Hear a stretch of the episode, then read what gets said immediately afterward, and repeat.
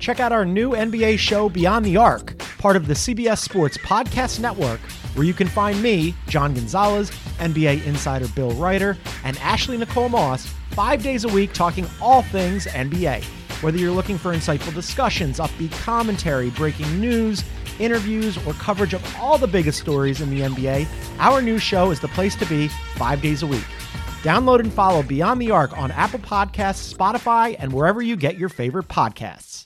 Hey, Zach, can you do me a favor? Can you read out some of those reactions? Right now? Yeah. What, like, yes, read them. Okay. What? I didn't know if you were talking about later in the show. All right. Why would um, I? Why would I prep you for something later in the show? That's not how this works. I don't. I this isn't. This like, isn't. Oh, a, later on, can you read those for me? I'll read them read, now. Please stop right. talking. Four-star edge commit Lamont Green Jr. reacts to Florida State's 45 to 3 win over Miami. He says, We beat them boys down. Um, three star receiver commit Darren Goldie Lawrence.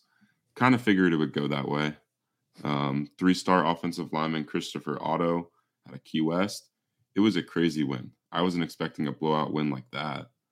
And then four star 2024 running back Davion Goss, who was in attendance um, in Miami's recruiting section for the game, he said, It got ugly quick they did a great job with their running backs. Um, my favorite reaction 2024 four star FSU defensive back commit CJ Hurd.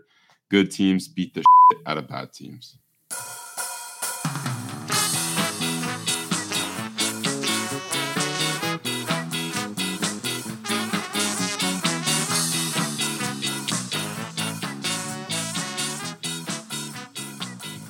Welcome to On the Bench. I am your host for today's episode, Brendan Sonnone, joined by Chris Nee, Zach Blostein.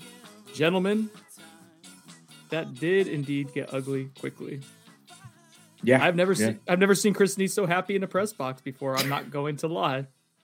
I thought that game had potential of being a blowout, but by blowout I mean like you know 17 to 20 points. The fact that it was double that surprised me. So FSU went down to Miami Gardens, handled the rival Miami Hurricanes 45 to 3.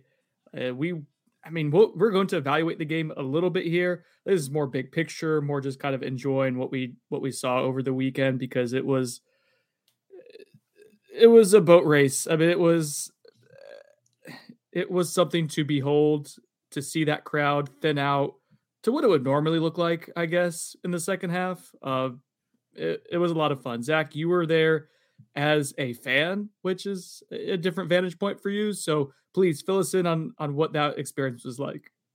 Yeah, it was pretty cool. Um, you know, I think they pump a little bit of noise into that stadium, but that oh, first that first that. drive was pretty uh, loud, honestly, for FSU.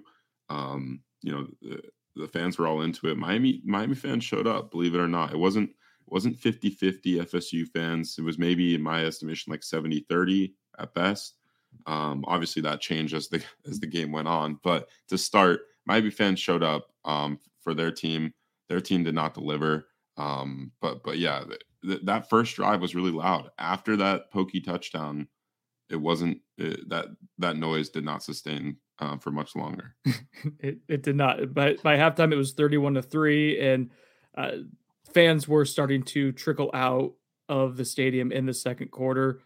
A lot of them did not return for the second half, and it just continued to be a, a dominant effort for Florida State. The Seminoles outgained Miami 454 yards to 188. They were perfect in the red zone, six to six. That's been a bugaboo for FSU this season. Uh, super efficient on third down, six of 11.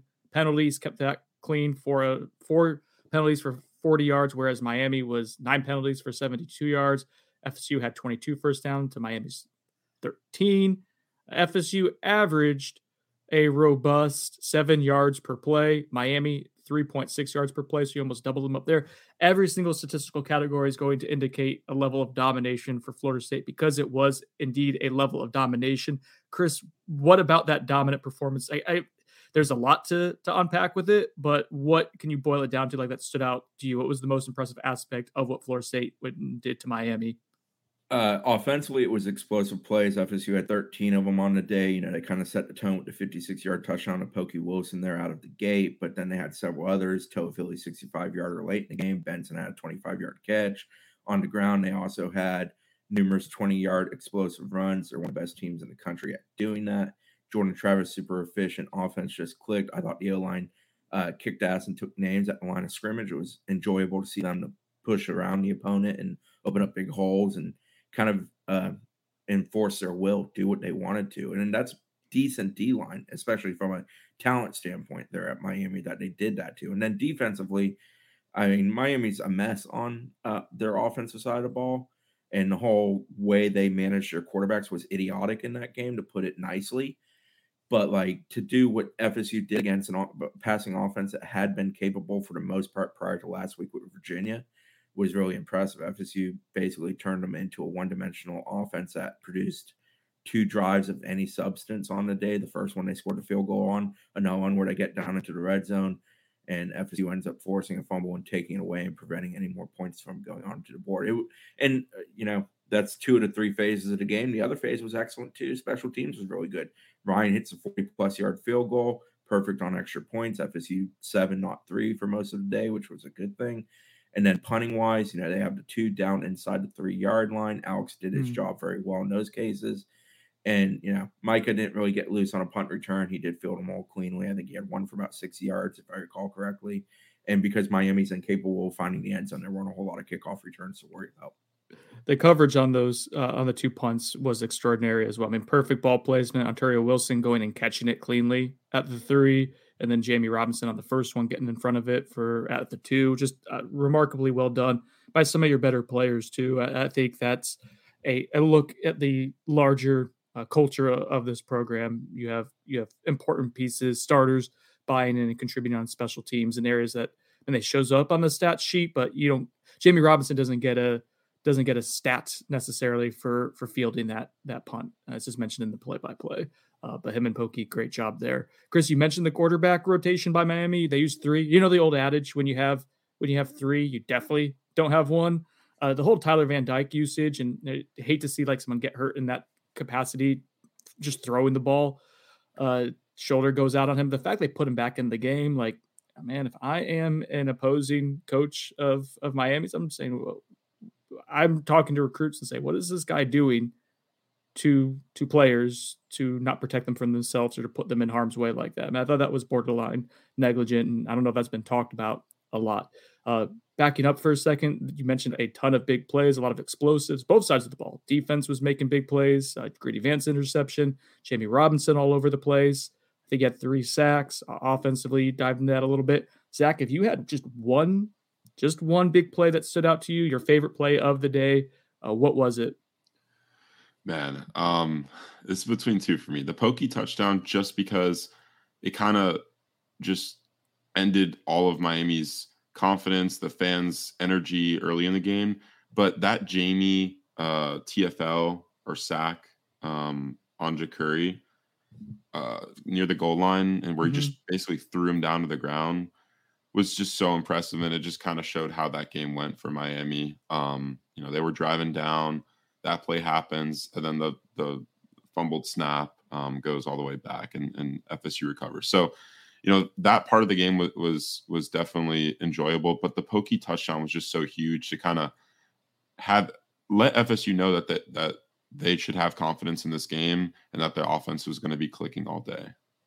My that favorite was on- play of the game wasn't explosive it was Trey Benson seven yards out, deciding just to not go down, drive his feet, take Gets Miami to the goal line. Yeah, mm-hmm. I, that to me is just that's how rivalry games should be played. Uh, that play felt like he wasn't looking at the scoreboard. You know, you're, you're up several touchdowns. So you really need to keep driving your feet, driving a pile, worrying about an extra yard or two. Yeah, he did, and he did it. And I don't know. I think that's uh, that's kind of a culture moment to me. And then obviously Greedy's pick was huge because it kind of again deflated the balloon completely for Miami, who just could not, you know, Miami kept getting hit with haymakers, and Miami couldn't even throw a jab. Yeah, yeah, there was so many deflating moments um, to where he just kind of took the wind out of out of Miami's sails there. And, and the first play that Zach mentioned, the Ontario Wilson deep shot. I mean, just uh, Pokey had a really good week of practice, and that was cool to see. Is that you know Johnny Wilson two weeks ago had a good week of practice and turned that into a big game against Georgia Tech. Pokey had an excellent Wednesday practice uh, specifically, and he just flies off the line of scrimmage there, gets open one on one. Jordan Travis, who finishes with here's the stat line. He was 10 to 12 for 202 yards, three touchdowns. So three touchdowns on just 10 completions. He did have an interception. Uh, interested to kind of hear what happened with that, but that's a passer rating of 290, 290.6. He's top 20 in the country in passer rating, just having a great season. But he delivers a really nice ball to Pokey Wilson, who as he got free behind the secondary. That was a point that we were talking about all week was that Miami vulnerable to big passing plays, a lot of miscommunication of the back end with the safeties. FSU went right after them there, touchdown. Uh, and then Miami goes and scores. And then you have the very next drive where then you start to really like assert yourself on the ground. Chris, you mentioned Trey Benson, 15 rushing attempts, 128 yards, two touchdowns, just running so authoritatively as he's done all season. Dude, I think he's he just keeps getting better. Like, is he looking more and more comfortable to you? Because that, that's that seems to be happening right in front of us, where he's gone from uh, a one trick pony, kind of an explosive guy, to potentially uh, a, a complete back. I think Trey is well served when he gets a healthy amount of reps in a row. When he's able to kind of get a rhythm, get a feel for it, he's just very good. Uh, he's always going to break tackles. He runs really hard. He's got good speed. He's got all the qualities and traits you want in that position. He's also a capable receiver in a room of a lot of good receiving backs. Um, but he just when he gets into a rhythm and he's kind of feeling and the juices are flowing, he he's he's a dump truck with good speed and he likes hitting people and he likes finishing runs and it's fun as hell to watch. And I, I think there was a little chip on his shoulder for him facing his former coach and everything that that involved yes or, or on Saturday. But uh no, I, I enjoy the heck out of watching Trey Benson run the football. FSU's got a lot of talented backs. Trey Benson is my favorite back to watch on this football team. Were you guys at all surprised just how FSU's offensive line was able to carve out as much space as it did consistently? Like the stat sheet doesn't really show. I mean, the yard per carry was solid. It was 4.7, but what they did with with Trey Benson and even a few plays for Lawrance Toafili, where if he has like makes a cutback once or twice, like his he he houses a couple of them. Um, I just I I wasn't sure. That was the one area that concerned me going into the game offensively for Florida State was whether the offensive line could consistently create space. And, and damn it, man, they they did. So they did it against LSU, who is very good, very capable de- defensive line. So I felt like yes, they could. But then you have the Wake game where they struggled and had bad moments. And I think Miami does have a talented defensive line. You know, Jahfari Harvey, uh, Leonard in the middle there is a talented guy. Mesidor is another one. They have a few others in that group who are good football players. So I thought Miami could cause some havoc at the point of attack. The way FSU took it to them, I think one lends itself to they're feeling somewhat healthy as you can be at this point, nine games into a season. And uh, I thought Darius Washington, hats off, played a heck of a game. He's a guy who struggled mightily in that Wake game, and he's kind of bounced back and been very good in these last two performances as he's filled in for Jazz. Um, but in general, I thought the guards were excellent. I thought Meach and Dylan both did a great job getting a push, being mean, being physical, opening holes, turning guys, letting guys run off their backsides and have big gains. Maurice Smith played another very good game. Uh, probably a little inspired being in his hometown backyard, playing a ball game down there. And then, you know, Robert Scott had kind of the most up and down day of anybody on that line. But as a unit, they just they brought it and they did a good job. And the receivers also, to their credit, blocked their asses off in that game which, you know, in a game where FSU only threw what, about 16 passes total on the evening, a uh, few at Tate, obviously, what Jordan did.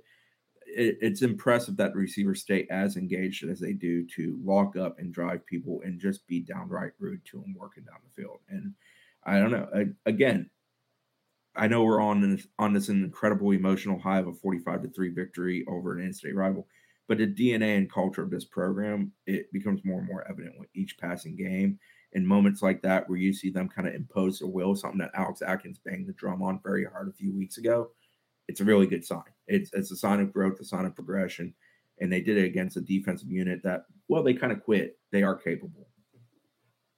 So Chris mentioned culture, and before we get to the defense, let's just take a step back and reflect on some of the growth of this program culturally from where they were two years ago, going down to Miami and losing by 42 points and you flip that script entirely to go and win by 42 is impressive. And this is Miami's you know fully committed investing. They're talking about a culture flip and and whatnot but like there's schematically uh, coaching X's and O's like FSU has guys to where they they don't have to coach with a hand behind their back. We said that after the LSU game and this was a perfect example of one coaching staff, I think, pencil whipping another, frankly. I mean, you're able to make Leonard Taylor irrelevant for the entire course of a game, and you're able to continually just change up the the gaps and and get running backs into space and you know not a not a more talented offensive line than the the Miami defensive line, but you're just put them in better positions and and that allowed FSU's offensive line to get going. And that's that's impressive. And as we talk about the culture of Alex Atkins, offensive line, and then back up, talk about this entire offense, and then boom, this entire team.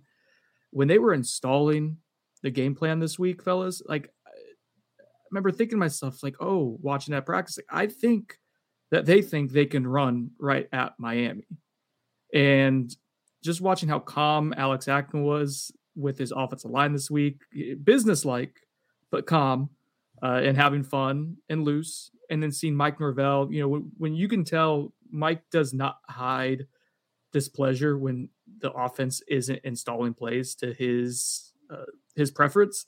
But in this case, this week, like there was a lot of just shaking his head, looking at the the TV screen that shows the replays of plays, and like he'll be like, oh, maybe a little bit more, kind of wince a little bit, and like, oh, maybe we are just off on on this track or, or this throw. But overall, it was just he was super pleased with the attention to details, the execution, and with that in mind, Chris, you asked him, you asked Norvell about the approach that this team took in the week of practice.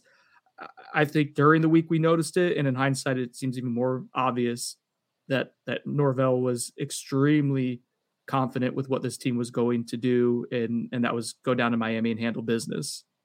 Yeah, I think FSU is showing signs of continued building blocks. Um, you know, they are now capable of blowing out teams. They've done it two weeks in a row. And I think the fact that they did in a rivalry game is an excellent sign. And, you know, I think everybody knew Miami could get blown out, but FSU went and did it. And uh, as you're a program that's evolving and learning and getting better and trying to take those next steps, you got to go do the things you're capable of doing. And I forget exactly how Norvell termed it, but I asked him essentially, like, did you expect this? And he's like, yeah, I've been telling them they can do this. And they went and did it.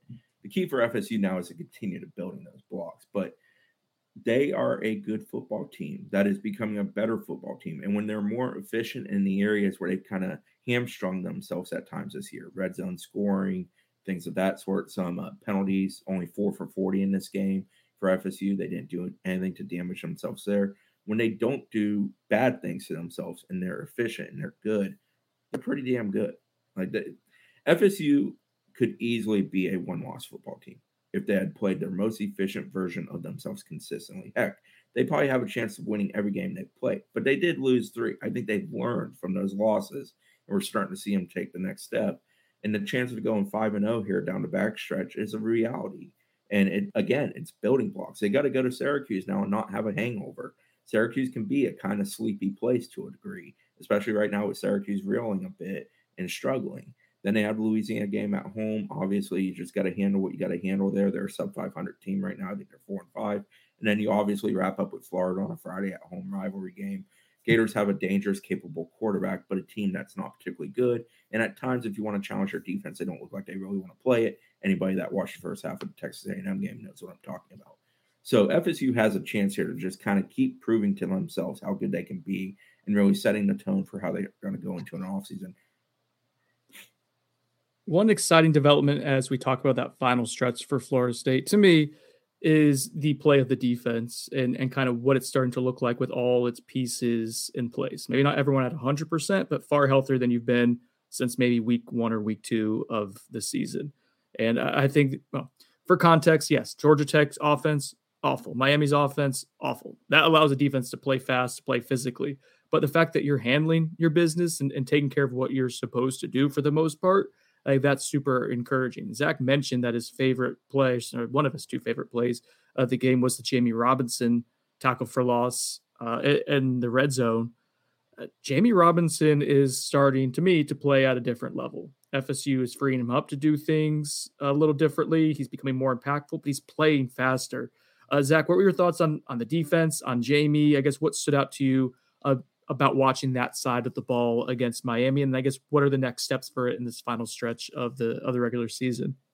Yeah, I want to start on the D line. I just think having Fabo back brings a presence on the inside that FSU didn't have um, prior to his injury, um, and I think that opens things up for both you know the ends, the other D tackle like Coop, um, and also the people behind him. I think the linebackers are able to play more freely, um, are able to run through gaps easier, and I think the defensive backs, you know, obviously with Fabo in there, uh, it's pretty clear that they're getting more pressure. Um, that's that alleviates stuff uh, on the back end for FSU and their defense, and allows a guy like Jammie Robinson to play more free, come downhill more, which he's we know he's really good at.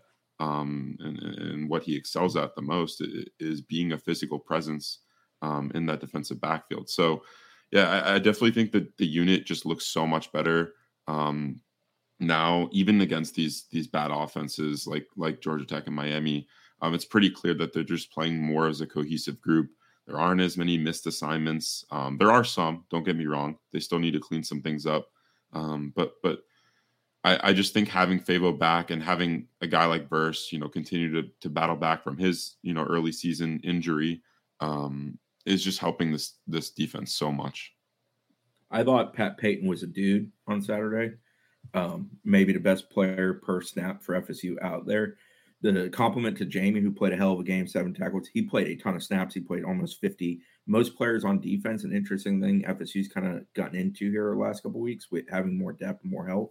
A lot of guys playing 20 to 30 snaps. There's mm-hmm. a whole lot of sharing of duties right now, which isn't a bad thing. It keeps you fresher, allows you to play probably a little bit faster. Definitely have something in the tank for the fourth quarter, an area where FSU struggled earlier this year when they started getting thin because of injuries. Another guy that I would definitely bring up is Tatum Bethune. I thought he was awesome in the game. He described himself as having a tough week. I'll leave it at that. But it was impressive to watch him play what he did in his hometown. Definitely some emotions running through his body for that one. You know, Greedy Vance goes and gets a takeaway. AC Thomas gets a late takeaway because Miami's acting like idiots, throwing the ball down six touchdowns with a minute left in the game. Um, you know, a couple fumbles there in the game that FSU cleaned up. The Pat Payton force fumble, excellent. Didn't realize in no time how well he did with hand placement to swat that ball. Malcolm Ray goes and gets it finds a prize in his backyard of his hometown. And then you have Jared Verse cleaning up yellow when Jacurri Brown laid it on the ground on a really crappy snap. So FSU goes and gets four takeaways, something they've struggled so mightily to do all year. When you're getting four takeaways, I think they scored 14 points off of those takeaways. You're going to win football games most times. Turnover margin is one of the most important things that you can be involved in, in the sense of determining whether you're going to win or lose games. If you give it away a lot and don't take it away a lot, you're probably going to lose. If you take it away a lot and don't give it away a lot, you're probably going to win. It's not a real difficult formula. FSU is a much better team when they're getting to the ball. I thought Vance's interception, well, crappy throw by Jake Garcia, was very impressive because he very much kind of fooled him with some eye candy and got to that spot pretty quick to be in position to make that pick. New CBS Sunday. You collect rewards, right? This is how I make my living. When something is lost, everyone's looking for something. He finds it. You strong swimmer? So so. So so. So so's okay. Justin Hartley stars. How you survive, you make quick, smart decisions, and you never let panic take the wheel. Sounds cool. It is cool, actually. Very cool. Tracker. New Sunday on CBS and streaming on Paramount Plus. The, the defense playing fast is a really nice development in this backstretch. We'll see what happens with Syracuse and Garrett Shrader. I'm not sure what his availability is going to be. He missed the Pitt game. Dino Babers talks to the media at what, Chris? 11 today? 11 a.m. today. I think he'll be kind of coy about it again. Um, even if Shrader plays, it seems like he's just had. I don't know if that kid's going to get healthy in the back half of the season, and mm-hmm. that's kind of an overriding theme for Syracuse of injuries are piling up. Yeah, and and FSU's had a nice stretch. Well, nice is probably not the right word. It, a fortunate stretch where its opposing its opponents' quarterbacks have not been healthy. Georgia Tech, Miami, now Syracuse. And to me, it's just kind of this reminder of like it all kind of evens out, It all comes out in the wash. It all evens out eventually because Florida State dealt with its injuries earlier in the year and in a big chunk there. And it was at the worst possible timing going into the toughest stretch of the season of October, Wake, NC State, and Clemson. So FSU, uh, knock on wood, is getting healthy at the right time. We indicated that last week, felt that was what was happening, and we're starting to see that and some other teams late in the season are are dealing with their rash of injuries, and it's just kind of happens that way sometimes. And and FSU's kind of caught that break here.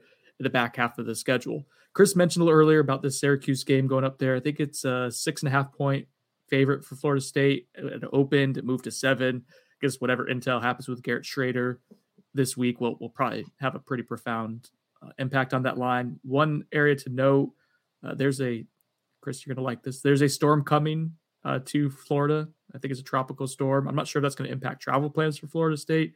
Uh, Seminole EQ uh, put out what was it, Zach, that they were going to leave a day early. I'm assuming that's because of potential storm. They didn't say that. I was just assuming because it's a like farther trip. I don't know.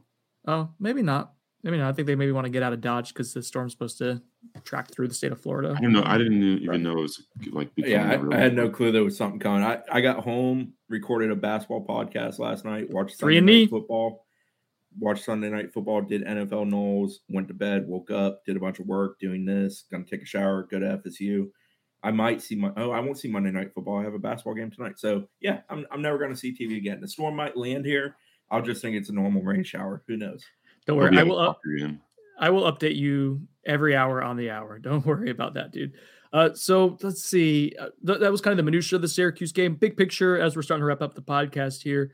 This is a big game for Florida State. It's another big game because you're starting to see this team show signs of of handling its business. I mentioned that that phrase a few times in this podcast, but I think it's very apt. I think it's very appropriate for where this this program is potentially headed. You know, Georgia Tech wasn't pretty in the first half, or excuse me, the first quarter, but FSU found a way, handled its business, did what it was supposed to do against a struggling opponent. Against Miami, like things snowballed quickly, and you're totally fine with that. Like that, it worked out beautifully. I think Florida State would have handled Miami uh, no matter what, based on what the offensive line was doing for that game. I think they would have won comfortably by double digits, but Miami started gifting you stuff and, and you took advantage of it. And that's, to Chris's point earlier, that's what good teams do. So going up to Syracuse, again, as this program develops, as we talk about the climb, can Florida State go to a sleepy Syracuse environment? Potentially, it'll be 8 p.m. Syracuse is six and three, but but starting to starting to fade late in the season as injuries are uh, ramping up here. Garrett Williams is out for the season. Star cornerback. We mentioned three straight losses. Three straight losses. Yeah, they're they're fading and they're fading fast. Uh, there was a little smoke and mirrors early in the year, but again, the injuries. Uh, can you go up there and take care of what you're supposed to take care of with only two games after that remaining in Florida looming as a really big game for this program. And that's what I'm interested to see. We'll see how mature this group is. And I think there's good signs of it. We're talking about this coming off of a really fun win. So all optimistic right now. But this is another big game for Florida State to go ahead and and prove that it is moving in the right direction and, and to kind of put an exclamation point on on a very uh, I guess winnable stretch of the season and set you up for for something with with a lot of meaning and substance against Florida. Yeah, and I, I dived a little bit into Syracuse last night as I started, you know, kicking the tires on the two four seven for it. Run defense, 62nd in the country, 141.1 yards per game. FSU's had four straight games of 200 or more rushing yards. They've done that five times on the year. I think there's an excellent opportunity for FSU to go up there and once again run the ball very effectively. Uh, on the flip side, at Syracuse, real, real quick on that, we think. Sorry, on with that in mind, uh, we think Treshaun Ward will probably be available for yeah, Syracuse. depending on Saturday. He was. I think he had a little bit of setback late in the week, uh, where that that shoulder area was just bothering him a little bit, and he was he was dressed out. I think he probably would have been an emergency type of type of deal for Florida State. But yeah, so anyways, about the run game, you might get your what was your leading rusher back, which would be nice. Yeah, and Syracuse is only allowing 165.8 through the year, which is sixth in the country. I still think FSU is going to have a shot of throwing on them, especially with the fact that Garrett Williams is no longer there because Garrett's probably the most underappreciated corner in the ACC. Mm-hmm. Yeah, that, that, injury is is significant and not talked about as much as the Garrett Shrader one because one's a quarterback, but that, that with the two Garretts being injured, that's that's a significant one as well. So we'll get more into Syracuse talk later in the week, but really just reflective on this Miami win. It was a lot of fun to go down there and cover. I had fun driving uh, to and from with with Chris and Zach. No Falk in the Road episode. Chris refused to to do so. I tried Everyone to. Thank Chris. Everyone thank Chris. Thank, You're welcome, Zach, folks. I love you. The Zach people's champ. in the road.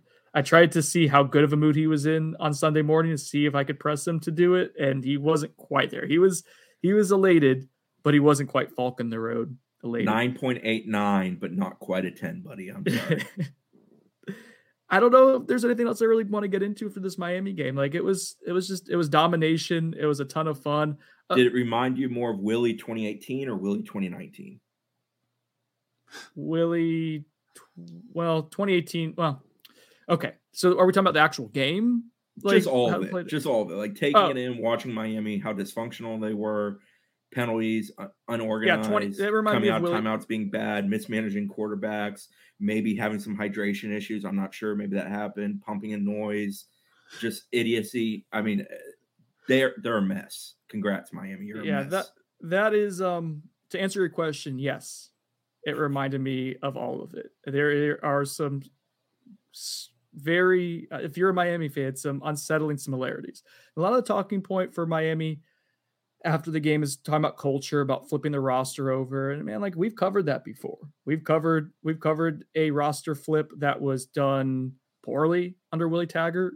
Like he, he didn't really move things out. And we and we covered one with Mike Norvell that I think has gone pretty well. Not perfect, but they cleaned house quickly when they had to. The issue though, and yes, getting players who are bought in, getting your players is going to be important. The issue to me to my about Miami is I don't think they're well coached. Like that's not a that's not a culture thing. Like everything that you alluded to, Chris, like that's just they're they're I don't think they're a well coached team. And I don't know if that's going to change with getting, I mean, yes, getting better players is going to help. Obviously, it's uh, it's Jimmy's and Joe's over X's and O's, but can't get plays in. Uh, Leonard Taylor how many usage was awful. Will Mallory Mallory yes was awful. Was Will uh, was Will Mallory targeted? I, not that I know not of. One time. He did have a I, tackle on the interception by FSU. Good hustle on his that's, part. That's good. Um, yeah, man. Like Miami just didn't have counter. Uh, Mike Norvell pencil whipped Mario Cristobal, and it not even particularly close in my mind. And, and you remember how we were talking about the the talent uh, differential between FSU and Clemson a few weeks ago? Mm-hmm. Miami's ahead of FSU in, in talent on the the the the talent calculator on 24 7 sport. Yeah. Um, both Miami and UNC are. But, you know, everyone's kind of making the point, well, Miami, you know, it's it's a talent issue at Miami. No, Miami has more talent than FSU does on paper. FSU's just utilizing their talent at a better uh, rate. Who's their safety? James Williams, James right? Williams Badass. Worse. Tyler Van Dyke's gotten worse. Yeah. So, so yeah, I was talking to someone who covered the team, who covers the team, and they said that James Williams is unrecognizable compared to what he was a year ago. Chris mentioned Tyler Van Dyke. Like that's the most glaring of all. Like uh, the fact that you uncovered this guy, turned him into something last year that was like, oh, potential first round quality, like uh, legitimate. People were talking about as a Heisman Trophy contender, and now you're basically forcing that kid to to transfer. Like that's what's going to happen. Like there's no way he comes back for that shit show. Like you you have forced you have broken something beautiful if you're Miami. And if you're a Florida State fan, you sit back and just kind of Jerry Seinfeld popcorn moment. Just enjoy it because you We've lived that there. life a few years ago. yes. And you're I think you're out of it. I think well, you're certainly out of that. I think you're moving your way back to something that is sustainable and enjoyable. Uh, if you if you go ahead and handle your business again, that's gonna be the name of this podcast is handling the business. Miami um, yeah. is a, is going to be a really interesting case study of how NIL and recruiting at an extremely high level impacts a program that currently is quite out of sorts, it seems. Yeah, I had someone ask me. We'll, wrap up here in a, in a, minute. I have one question for Zach, and then and then we'll get out. But I I did have someone ask me yesterday, uh, basically the balance of how like it does does on field record really matter in the NIL era, or does it matter as much as it did five years ago? And I think it's so an interesting I, talking point, and, and there's going to be a balance here. I'll throw this to you, Chris, because I do think it's interesting to unpack with Miami. I think Miami, from an NIL perspective, is an extreme case. Uh, they're super invested in NIL. You know, I'm not throwing any accusations out there that aren't well known, not public. Weeks. Right. I mean, they're in the NIL game as good as anybody in the country. So, like, you know, I, I don't think they're the norm to answer that question. I think they're the extreme case where it gets interesting. If Miami has success somehow flipping it quickly because they just do acquire so much good talent and a lot of it's via financially, and it turns around, then other teams are going to do it. Anybody that can afford to do it or has enough of an individual associated with the program who's willing to do it, they're going to go and do that because it worked for them. They're going to do it. It's, it's a game of emulation, but it's going to be interesting because they are the case study of it. I mean, there's a few others. Texas is super invested in an NIL game. You know, they're working USC. to turn that thing around. USC, yeah. So there's some others that we can keep an eye on, but it's a select group. There's maybe I think Louisville's a good programs. one to keep an eye on. Yeah, because yeah. they're not Louisville's some elite team, but they have elite NIL right now. There's yeah, so like Adidas. Uh, and you're talking about ten percent of college programs. No, I don't think he's really involved with I, much anymore. I, I would be interested in digging around on that with NIL stuff. I'm not. Well, we'll see. I don't want to say anything else. Um, but yes, but ten percent of college programs are basically doing what Miami's trying to do. It's going to be interesting to watch that group versus a majority of the rest who are less invested in NIL and obviously varying degrees of how they're going about building a program. FSU is a program that's trying to build with some NIL impact, a great deal of development, trying to uncover dudes that they think are good and win some high level battles and continue to improve yourself in winning high level battles. We've seen a progressive improvement for FSU in that regard, but it has to continue as they try to take the next step as a program.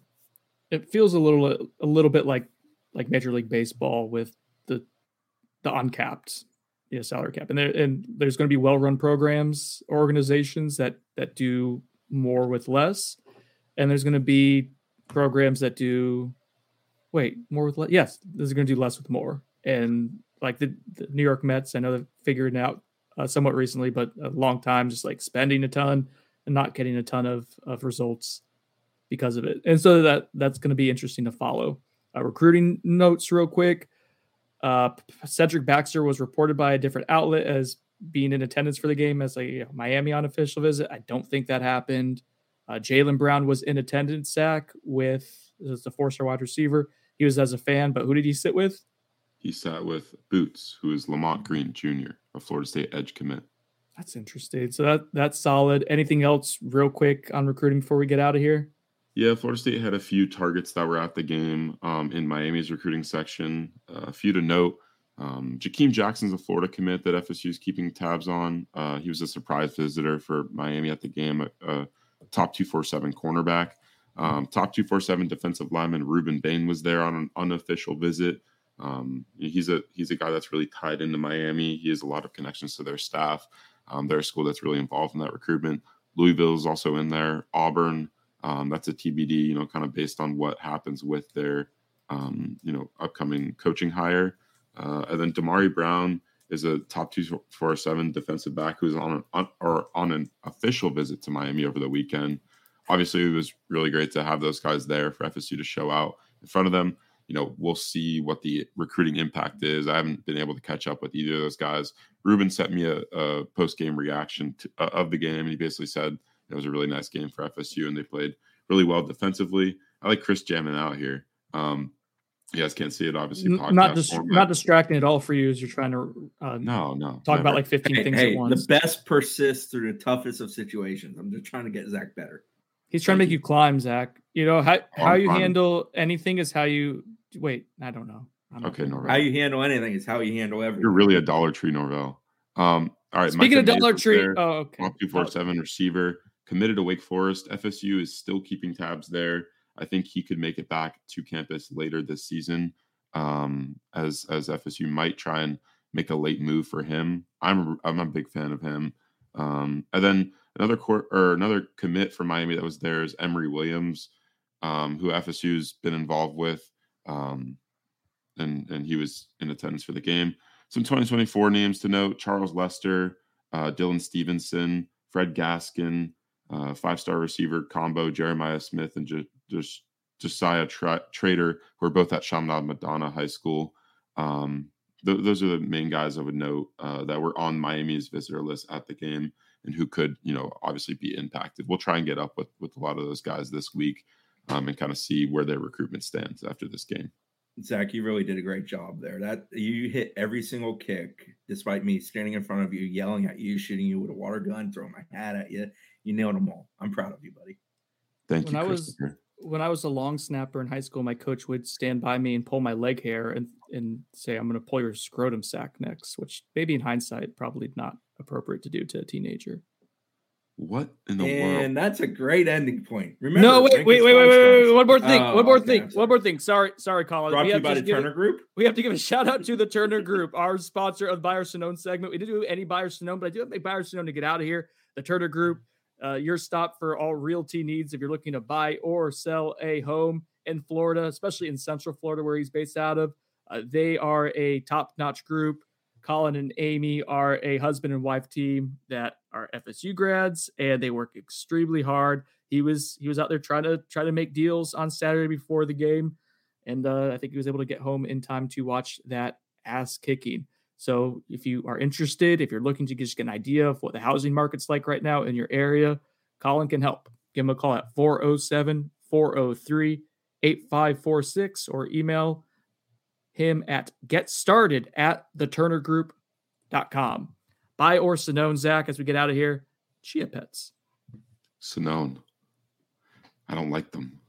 Bye, buddy. They teach you patience and appreciation. Yeah, patience to throw them out after a week. That's what you told me to do after they grow. After the uh, So if you buy start growing. 52 in a year, you have one for every week. Zach, your hair looks like a wasted chia money. pet right now. That's When a are we lot of gonna waste the money. That's when- true, Brendan. When, Thank you. when are we gonna get this resolved? This is This uh, week. okay. You're a professional now. You're getting paid to do this. Uh, don't look like ass. Thank you. You're so nice. Sorry, that was too far. I'm gonna end What's it your now. excuse? What? New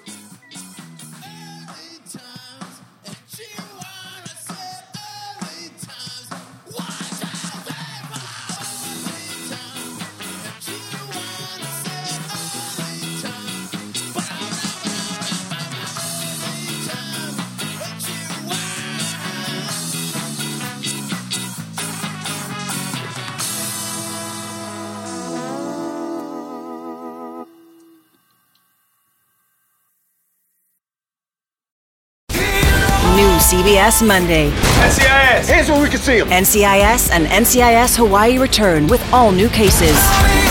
Double tap to the chest, one to the head. These guys are professionals. All new criminals. Finally, not letting it got here. Welcome to paradise. And all new crimes to be solved. If you're watching this, I've been arrested. What are the charges? Just one murder. New NCIS and NCIS Hawaii. Monday starting at 9, 8 central on CBS and streaming on Paramount Plus.